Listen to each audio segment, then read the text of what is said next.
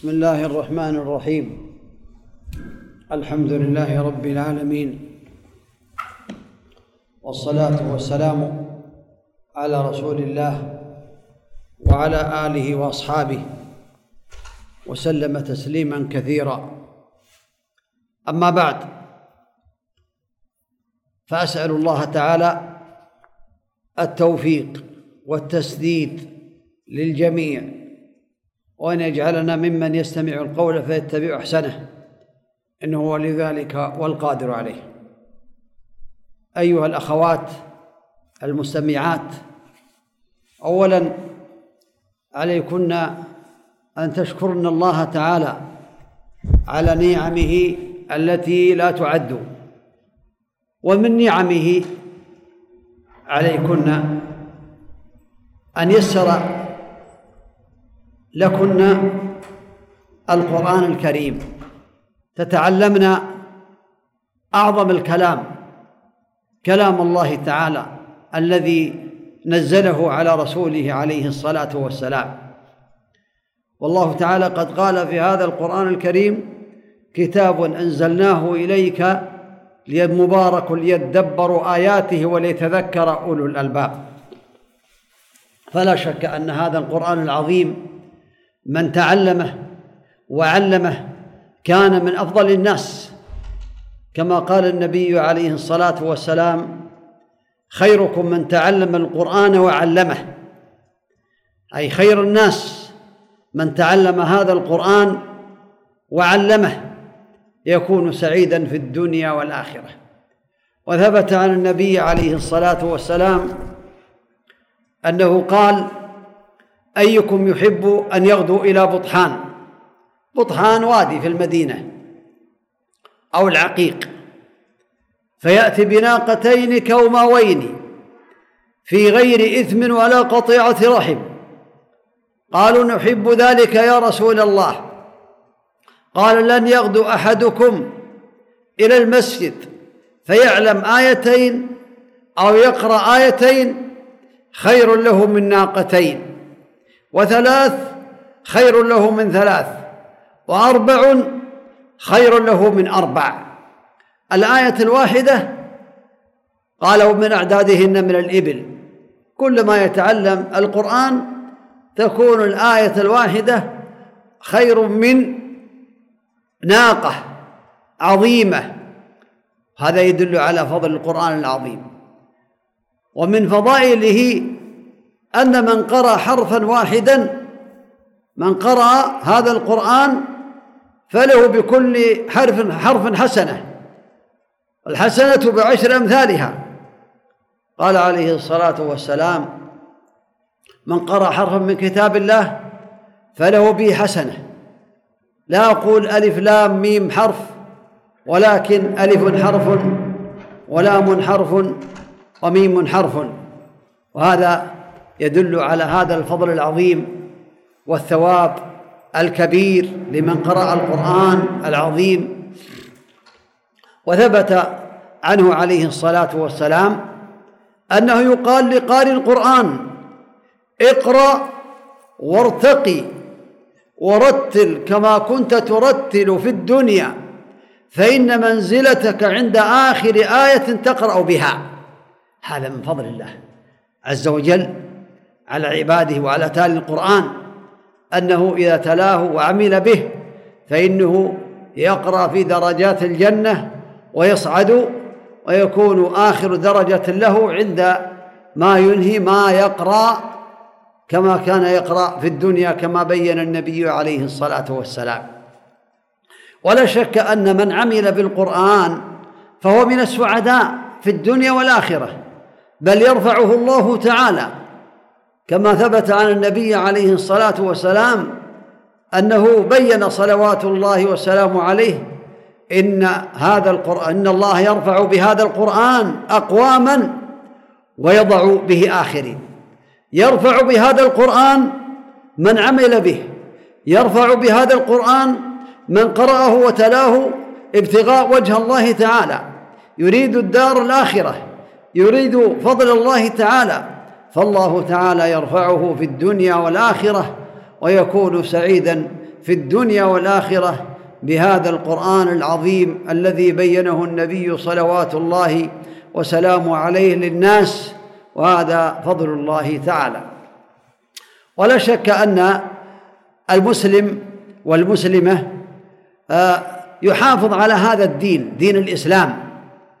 وأعظم حديث ورد في محافظة العبد المسلم على دينه هو حديث جبريل. قال عمر رضي الله عنه جاء رجل قدم إلينا رجل شديد بياض الثياب شديد سواد الشعر لا يعرفه منا أحد حتى جلس إلى رسول الله صلى الله عليه وسلم. فقال يا محمد واسند ركبتيه إلى ركبتيه ووضع وضع كفيه على فخذيه. قال يا محمد أخبرني عن الإسلام. قال الإسلام أن تشهد أن لا إله إلا الله وأن محمدا رسول الله وتقيم الصلاة وتؤتي الزكاة وتصوم رمضان وتحج البيت. قال صدقت. قال الصحابة فعجبنا له يسأله ويصدقه يسأله ويصدقه. قال فأخبرني عن الإيمان. قال الإيمان تؤمن بالله وملائكته وكتبه ورسله وباليوم الآخر وبالقدر خيره وشره. قال فأخبرني عن الإيمان. قال فأخبرني عن الإحسان. قال أن تعبد الله كأنك تراه فإن لم تكن تراه فإنه يراك. قال فأخبرني عن الساعة. قال ما المسؤول عنها؟ بيعلم من السائل. لا أنا ولا أنت. ما نعرف متى تقوم الساعة. قال فأخبرني عن اماراتها قال أن تلد الأمة ربتها وأن ترى الحفاة العراة رعاء الشاء يتطاولون في البنيان. قال فانطلق فلبثت مليا. فقال يا عمر أتدري من السائل؟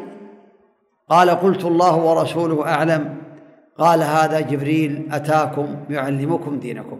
دل هذا الحديث قول النبي عليه الصلاة والسلام هذا جبريل أتاكم يعلمكم دينكم أن الدين كله في هذا الحديث.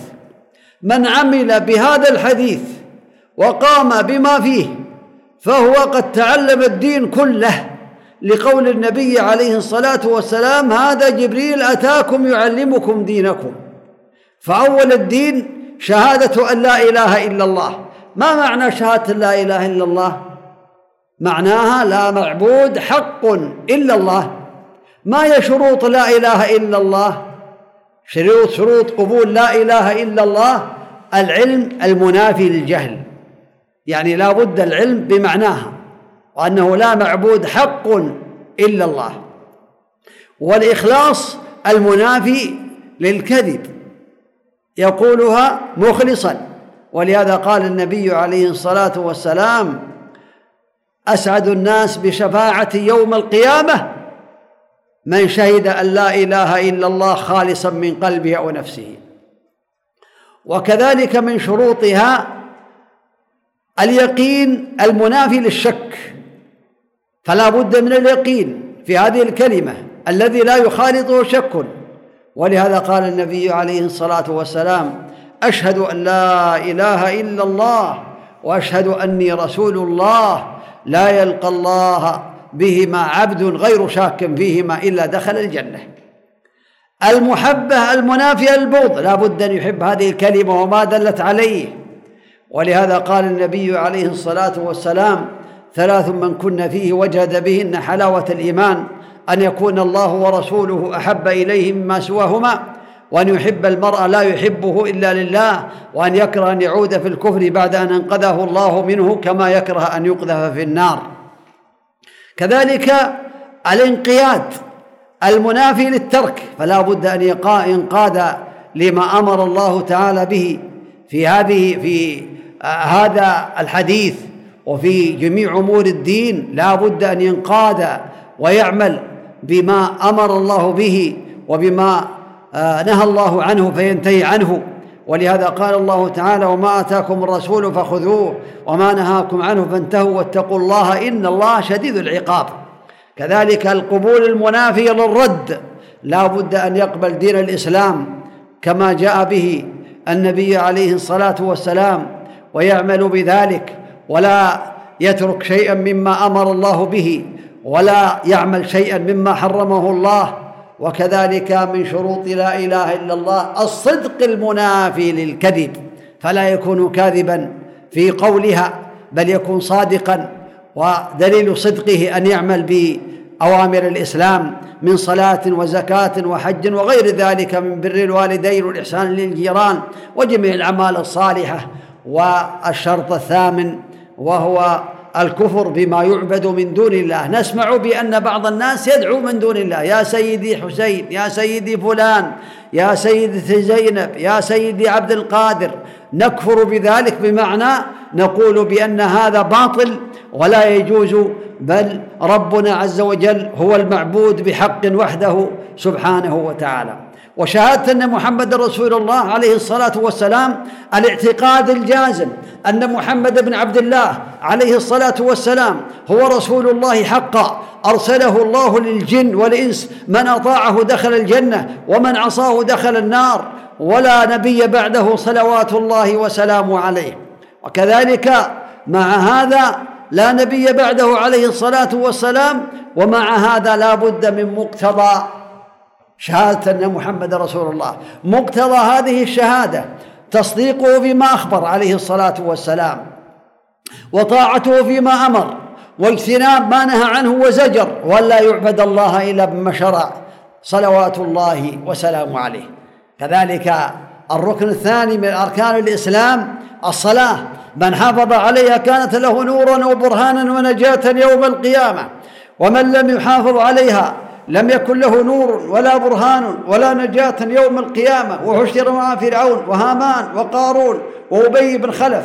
فهي تجب على العبد المسلم ذكرا أنثى خمس صلوات في كل يوم وليلة. العهد الذي بيننا وبينهم الصلاة. فمن تركها فقد كفر. هذا الركن الثاني من أركان الإسلام الوارد في الحديث. أن تقيم الصلاة. والزكاة التي أوجب الله على أهلها أي على أهل الأموال بشروطها. الزكاة بشروطها لمن كان عنده مال فإذا حال الحول عليه وكان عنده نصاب فإنه يزكي كما أمر الله تعالى به. فالذهب فيه يعني إذا بلغ 92 غرام من الذهب فيه زكاة ربع العشر وكذلك الفضة فيها ربع العشر وهكذا وعلى حسب العملات الواردة أو الموجودة يزكي ما عنده من المال ويسأل أهل العلم عن التفاصيل في هذا. صيام رمضان ركن من أركان الإسلام على المستطيع وهذا ركن من أركان الإسلام يجب على كل مسلم عاقل بالغ مقيم قادر خال من الموانع. يعني خال من الموانع كالمرأة الحائض والنفساء لا يجب عليها الصيام أداء ولكنها تقضي الصيام ولا تقضي الصلاة كما ثبت عن عائشة رضي الله عنها في سؤالها للنبي عليه الصلاة والسلام. الحج يجب في العمر مرة واحدة فما زاد فهو تطوع بشروط خمسة الإسلام والعقل والتمييز والحرية أي حر يكون حرا ما يكون مملوكا. وكذلك الاستطاعة والمرأة تزيد شرطا سادسا وهو وجود المحرم. فإن لم تجد محرما يحج معها فلا يجب عليها الحج حتى تجد محرما. ولله الحمد. هذه أركان الإسلام. أركان الإيمان التي جاءت في الحديث في قول النبي عليه الصلاة والسلام لجبريل الإيمان أن تؤمن بالله وملائكته وكتبه ورسله وباليوم الآخر وبالقدر خيره وشره الإيمان بالله الاعتقاد الجازم. أن الله تعالى هو ذو الألوهية والعبودية على خلقه أجمعين. فلا يسأل إلا الله ولا يستغاث إلا بالله ولا ينذر إلا لله ولا يذبح إلا لله ولا يعطى إلا لله ولا يصرف أي نوع من أنواع العبادة إلا لله تعالى. وكذلك الإيمان بتوحيد الربوبية الاعتقاد أن الله تعالى هو الخالق الرازق المدبر له كل شيء وهو المالك لكل شيء سبحانه وتعالى. كذلك من هذه الأمور التي يجب الإيمان بها الإيمان بأسمائه وصفاته فله الأسماء الحسنى والصفات العلى ولا يثبت له من الأسماء إلا ما ثبت في والصفات إلا ما ثبت في الكتاب ما جاء في الكتاب وما ثبت في السنة السنة النبوية عن النبي صلوات الله وسلامه عليه. وملائكته الايمان بالملائكة يؤمن العبد المسلم بأن لله ملائكة خلقهم الله تعالى من نور. ملائكة لا يحصي عددهم إلا الله منهم منكر ونكير اللذان يسالان العبد في قبره من ربك ما نبيك من نب ما دينك؟ وكذلك رقيب وعتيد اللذان يكتبان الأعمال السيئات والحسنات وكذلك ملك الموت قل يتوفاكم ملك الموت وكذلك الحفظة له معقبات من بين يديه ومن خلفه يحفظونه من أمر الله. فالإيمان بالملائكة الإيمان بأن الله خلق الملائكة من نور وعددهم كثير لا يحصي عددهم إلا الله. كما بين النبي عليه الصلاة والسلام بقوله أطت السماء وحق لها أن تئط ما من موضع أربع أصابع إلا ولله ملك ساجد أو راكع. فالإيمان بالملائكة من آه، أركان الإيمان من أركان الإيمان التي بينها النبي عليه الصلاة والسلام والإيمان بالكتب التي أنزل الله على الأنبياء عليهم الصلاة والسلام. وأعظم هذه الكتب هو كتاب القرآن الكريم الذي أنزله الله تعالى والعمل به بعد الكتب العمل به أما الكتب السابقة فهي أنزلت على الأنبياء صحيحة لكنه حصل فيها التحريف فالعمل بالقرآن الكريم. والرسل عليهم الصلاة والسلام يؤمن العبد المسلم سواء كان ذكرا أو أنثى بأن الله أرسل رسلا عليهم الصلاة والسلام يدعون إلى الله تعالى ويدعون إلى التوحيد. دينهم واحد وشرائعهم شتى وأعظمهم محمد عليه الصلاة والسلام هو الذي يعمل بدينه كما قال الله تبارك وتعالى ومن يبتغي غير الإسلام دينا فلن يقبل منه وهو في الآخرة من الخاسرين. صلوات الله وسلامه عليه. وباليوم الآخر يؤمن العبد المسلم ذكرا وأنثى أن الله تعالى جعل يوما آخر ينتهي الأمر إليه يوم القيامة أوله حينما يموت الإنسان ويدخل قبره فمن أو من الإيمان باليوم الآخر الإيمان بعذاب القبر ونعيم القبر الإيمان بأن الله تعالى ينفخ في الصور فترجع الأرواح إلى أجسادها كما قال الله تعالى ونفخ في الصور فإذا هم من الأجداث إلى ربهم ينسلون. ينفخ في الصور النفخة الثانية يخرجون من قبورهم حفاة عراة غرلا ويقفون أمام الله تعالى في يوم كان مقداره خمسين ألف سنة. فاصبر صبرا جميلا وهذا اليوم العظيم طوله خمسون ألف سنة. ويشفع فيه النبي عليه الصلاة والسلام ويجيب الله تعالى شفاعته عليه الصلاة والسلام ويفصل الله تعالى بين الناس. فأهل الجنة يذهبون إلى أهل الجنة وأهل النار إلى النار والعياذ بالله تعالى. ومن الإيمان باليوم الآخر الإيمان بالجنة وأنها دار الكرامة التي أعد الله للمؤمنين ودار الخزي والعار هي دار النار والعياذ بالله تعالى. الإيمان بالصراط أن الله تعالى ينصب الصراط على متن جهنم يمر الناس عليه على حسب أعمالهم وعلى حسب سرعتهم في طاعة الله تعالى في الدنيا. كذلك الإيمان بما آه، أخبر الله تعالى به عن اليوم الآخر.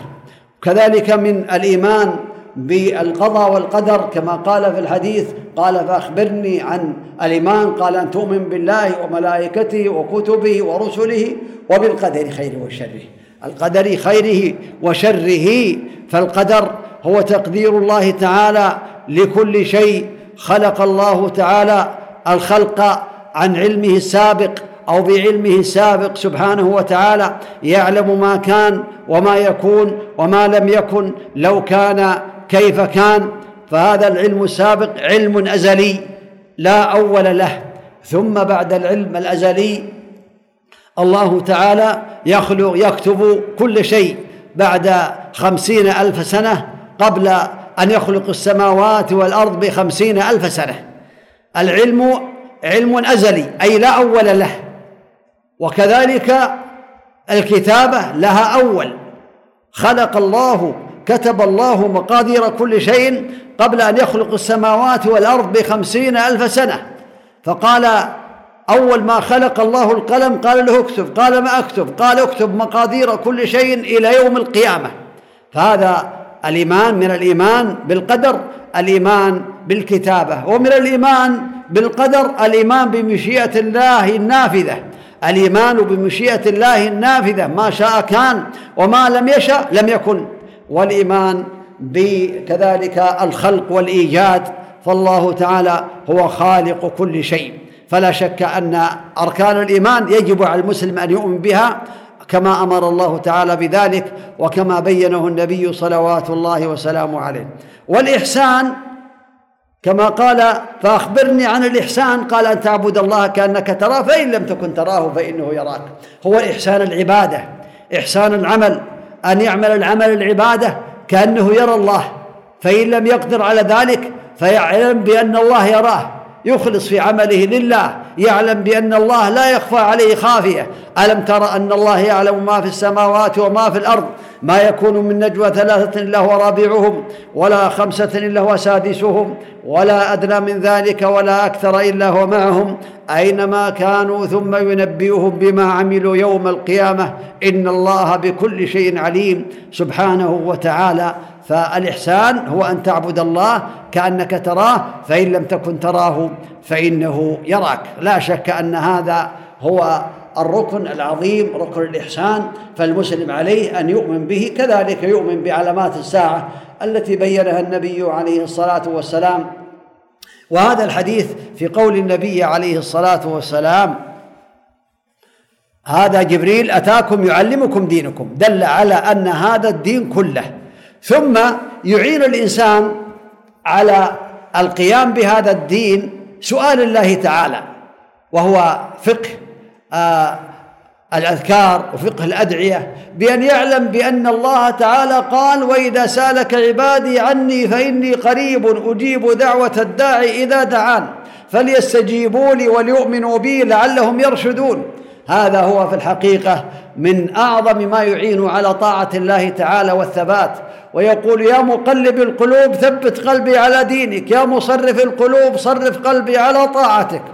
ومن الأذكار التي تعين الإنسان على طاعة الله تعالى أن يحافظ على الأذكار أذكار الصباح وأذكار المساء وأذكار النوم واذكار الاستيقاظ من النوم واذكار الدخول واذكار الخروج وهكذا. فأذكار مثلا الصباح من أعظمها اللهم أنت ربي لا إله إلا أنت خلقتني وأنا عبدك وأنا على عهدك ووعدك ما استطعت أعوذ بك من شر ما صنعت أبو لك بنعمتك علي يعني أعترف وأبو لك بذنبي أي أعترف بذنبي فاغفر لي فإنه لا يغفر الذنوب إلا أنت.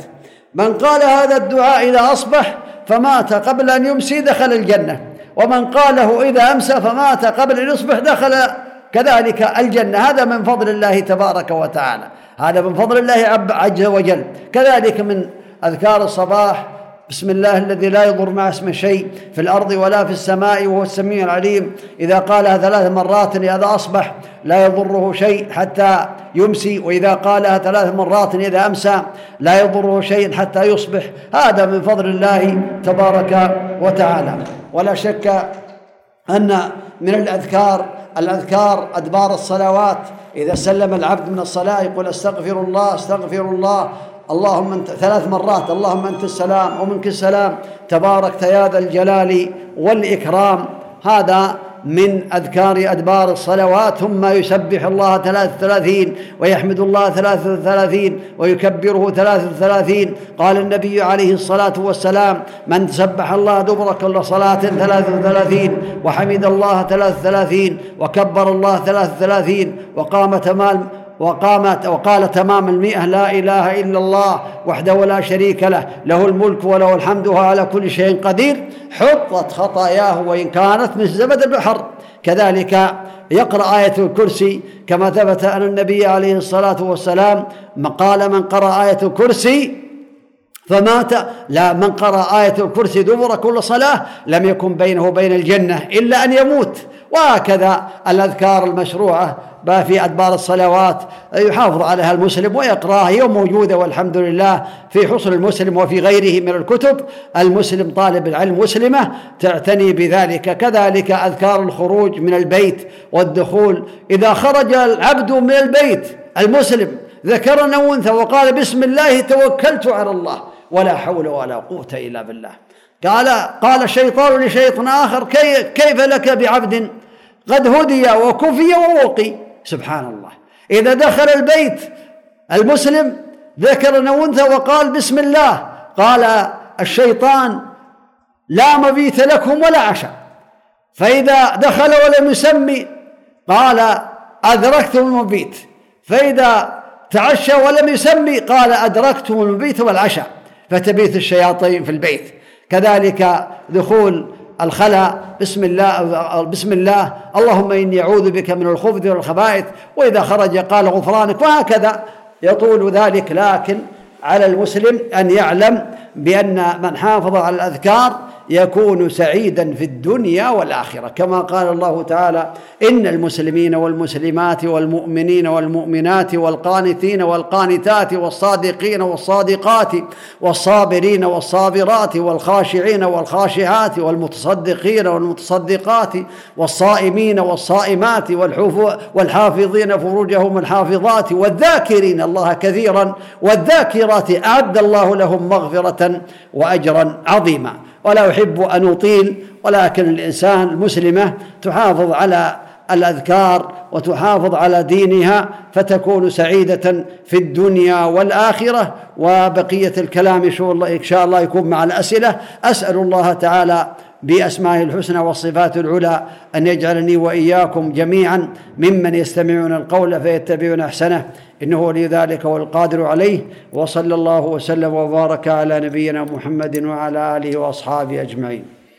هنا سؤال يقول يجوز العمرة مع مجموعة من النساء من غير محرم؟ لا يجوز للمرأة أن تسافر إلا مع ذي محرم وأجرها بنيتها إن شاء الله تعالى. إن لم تجد محرما فالحمد لله. لا تعتمر ولا تحج. الفريضة إلا مع ذي محرم كما بين النبي عليه الصلاة والسلام لا تسافر المرأة إلا مع ذي محرم. يقول تقول السائلة هل أذكار الصباح بعد الشروق لا تعتبر؟ آه لأن آه ويعتبر قد خرج وقتها. الصواب أن أذكار الصباح تبدأ من بعد طلوع الفجر الثاني إلى شروق الشمس. فإذا شرقت الشمس ولم تكمل فتكملها المسلمة والمسلم يكم تكمل بعد آه، الإشراق والحمد لله. وأذكار المساء تبدأ بعد العصر إلى الغروب فإن نقص منها شيء يكمل بعد الغروب والحمد لله. تسأل السائل يقول هل يجوز أخذ إبرة الإنجاب تؤم؟ والله الله تعالى هو الذي يخلق سبحانه وتعالى لكن إذا كان هناك أسباب من الأسباب حتى لو أخذت إبرة الإنجاب تؤم. والله تعالى لا يريد ذلك لا يحصل ذلك. لكن هذا من الأسباب. فإن كان آه، صحيح أنها وجدت هذه الإبرة فلا بأس بها ولكنها من الأسباب من العمل بالأسباب. هذا بيد الله تبارك وتعالى. ما حكم تحديد آه، جنس الجنين. تحديد جنس الجنين ما أدري تذكر الأخت يعني هل آه، معناه قولها تحديد جنس الجنين يعني هل يكون ذكر ولا أنثى في البطن؟ هذا لا بأس به لأنه معروف. أما قبل قبل أن يوجد الجنين ويعلم ما في الأرحام حينما يكون نطفة ومضغة وعلقة فلا يعلم حاله إلا الله. أما بعد التكوين والخلق ويكون قد خلق واكتملت أعضاؤه فهذا بين للناس للملائكة ولغيرهم بين لا يضر هذا المقصود. أما إذا تحديد جنس الجنين يعني إذا كانت تقول بأنه آه، يعني آه، تستطيع أن تأخذ علاج حتى يأتي ذكر أو أنثى هذا إلى الله تعالى لأن الله تعالى يقول يهب لمن يشاء إناثا ويهب لمن شاء الذكور أو يزوجهم ذكرانا وإناثا ويجعل من يشاء عقيما إنه عليم قدير.